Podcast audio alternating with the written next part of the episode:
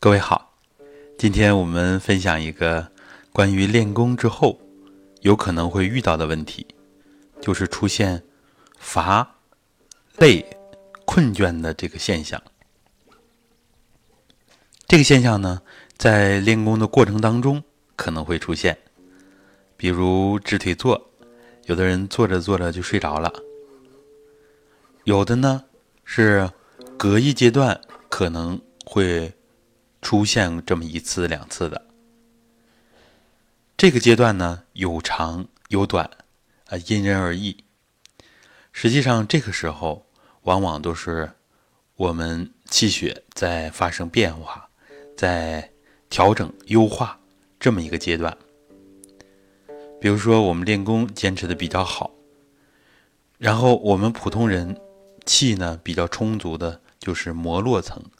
相当于我们的表层，包括我们的体表，包括我们身体里边脏腑当中的膜，啊，这个膜络层的气是比较浅表层。我们练功呢，要提高身体素质，所以会往深层去渗透。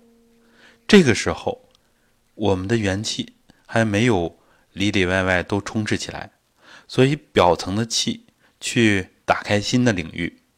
比如说，我们的微循环指标在练功之后就会不同程度的提升啊，这是有二三十年之前的科研就已经证明了啊，国内外都有相关的研究。微循环提升，那么我们的身体素质就会较大程度的提升。仅仅这一项指标就能对我们有非常大的作用，何况呢，我们练功是全方位提升的。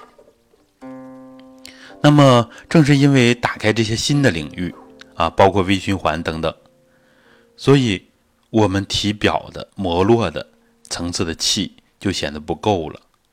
它不够呢，我们就会感觉到累，感觉到乏啊，感觉到困倦。这个时候有条件的，我们可以多休息啊，多养一养，然后呢，练功要正常坚持，也可以呢加一些。像揉腹啊，像混元卧呀，这样偏养的功法。当然，其实我们的直腿坐、站桩啊，都是练养结合的好功法。通过这样养啊，加上平时的苦练，那么我们之前讲过练养结合啊，实际上就是要注意营养、注意休息啊，注意功法的。强度大的和强度小的啊相结合，这样呢我们就过去的更快一点。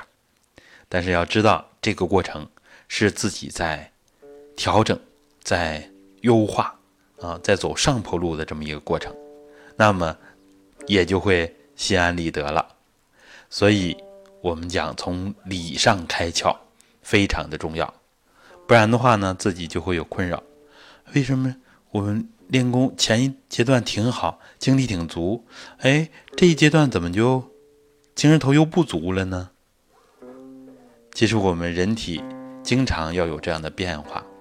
我们练功初期也是，练练呢，就有的同学就睡着了啊，尤其听理论课的时候，坐在那儿睡着了，我们头里的气都太不足了，所以当身体里边打开新的通道的时候，哎，气就不够。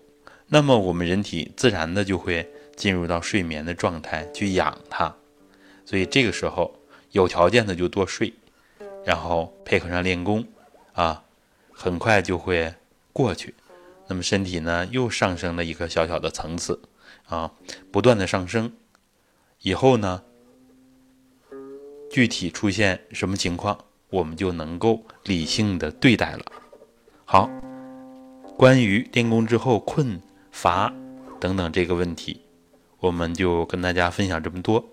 我想呢，一讲大家就会明白。好的，感谢大家，再见。